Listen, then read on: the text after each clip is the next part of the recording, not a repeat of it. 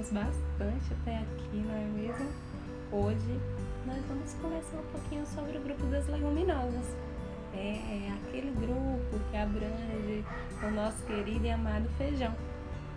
Então, no grupo das leguminosas, nós né, discutiremos sobre as principais espécies né, de leguminosas e aí vem diversas curiosidades né, dessas, das principais espécies né, é, consumidas na alimentação humana. E aqui no Brasil nós temos um consumo extremamente amplo de feijões, né? E dentro do grupo de, feijões temos variedades, né? Dentro de uma espécie, de um determinado grupo, nós temos variedades que vão desde o feijão latinho, carioquinha, no feijão preto, no feijão verde, né? E esse feijão verde ele nos traz várias discussões, né? Sobre é, as diversas espécies. Temos o angu, também chamado de andu, né? No interior do Nordeste, que ele é bastante consumido, que ele entra aí no grupo dos feijões verdes, né? Temos também a fava, temos também o amendoim, a ervilha, né? E a soja, que é amplamente produzida aqui no Brasil e que nos, né, no, que deriva aí nesse processo produtivo vários subprodutos, né, como óleo de soja, proteína texturizada e também né, o consumo da forma natura, que é que não é consumido de forma ampla né, no nosso país, mas também é uma das nossas opções. Temos também um aumento do consumo do grão de bico, da lentilha que, e da ervilha, que estão aí dentro do grupo das leguminosas.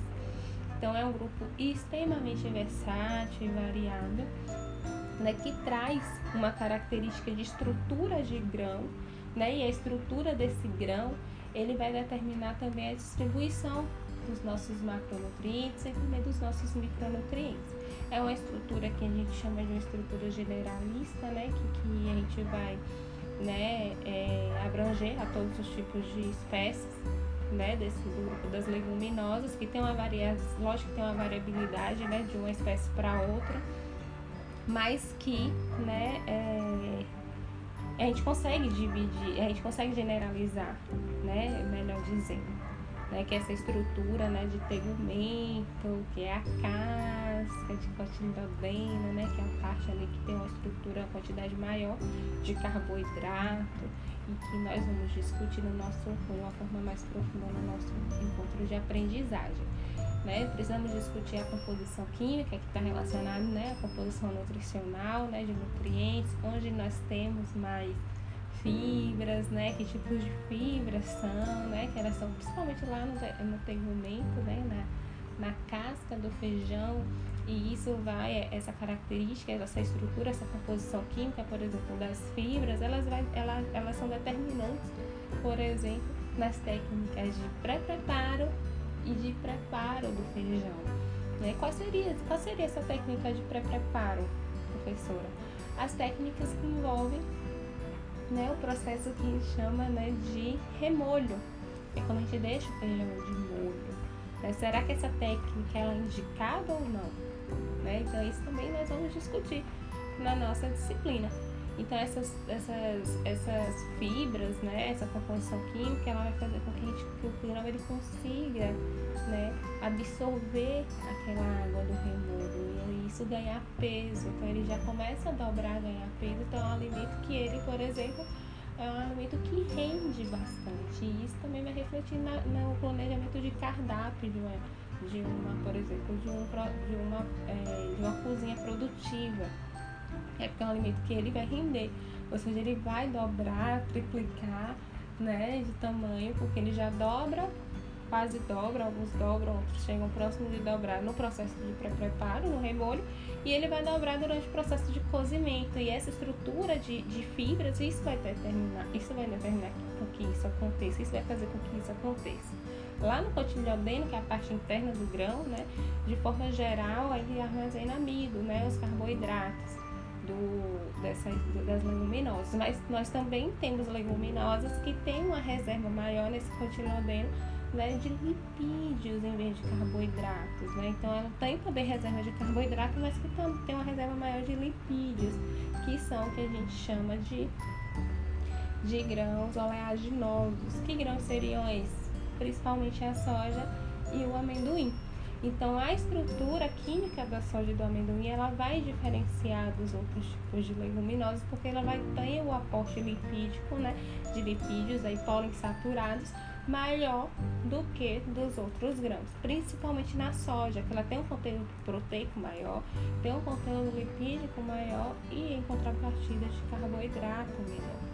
E isso vai diferenciar dos feijões, do grão de bico, da ervilha, da lentilha que tem um conteúdo proteico expressivo, mas não chega, né, a, a, não há uma quantidade de percentual tão grande quanto da soja, e que não tem um percentual de lipídios expressivos como acontece na soja, né, por exemplo. Então é isso que vai diferenciar, né, o, o, esses dois grupos dos grãos amiláceos, que tem um teor maior no cotidiano de carboidrato, e dos grãos né, é, oleaginosos. Então, isso é uma discussão que nós vamos né, trazer para nossa para o nosso encontro de aprendizagem. Isso vai refletir nas técnicas de preparo, qual é a técnica mais indicada, não indicada, por que, que o remolho ele é importante, né? Então o grão ele traz o grão de, de, de, de leguminosas, ele traz uma característica, principalmente aí de alfa galactosídeos, né, que traz uma produção aí de uma atividade pré-biótica, né, de produção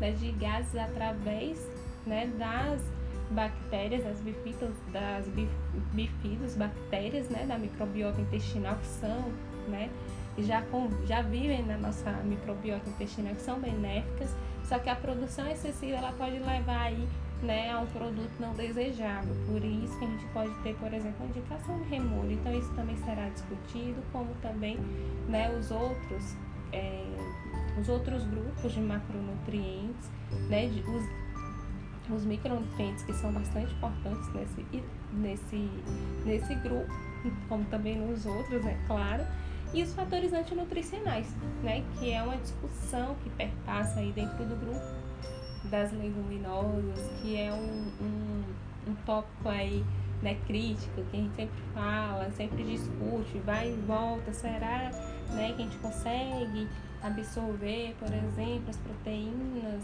desse grupo alimentar, já que é uma proteína não tão biodisponível como as proteínas de origem animal, né, esses fatores antinutricionais estão presentes e podem interferir e vice-versa, quem são esses fatores né, antinutricionais que estão presentes nesse grupo.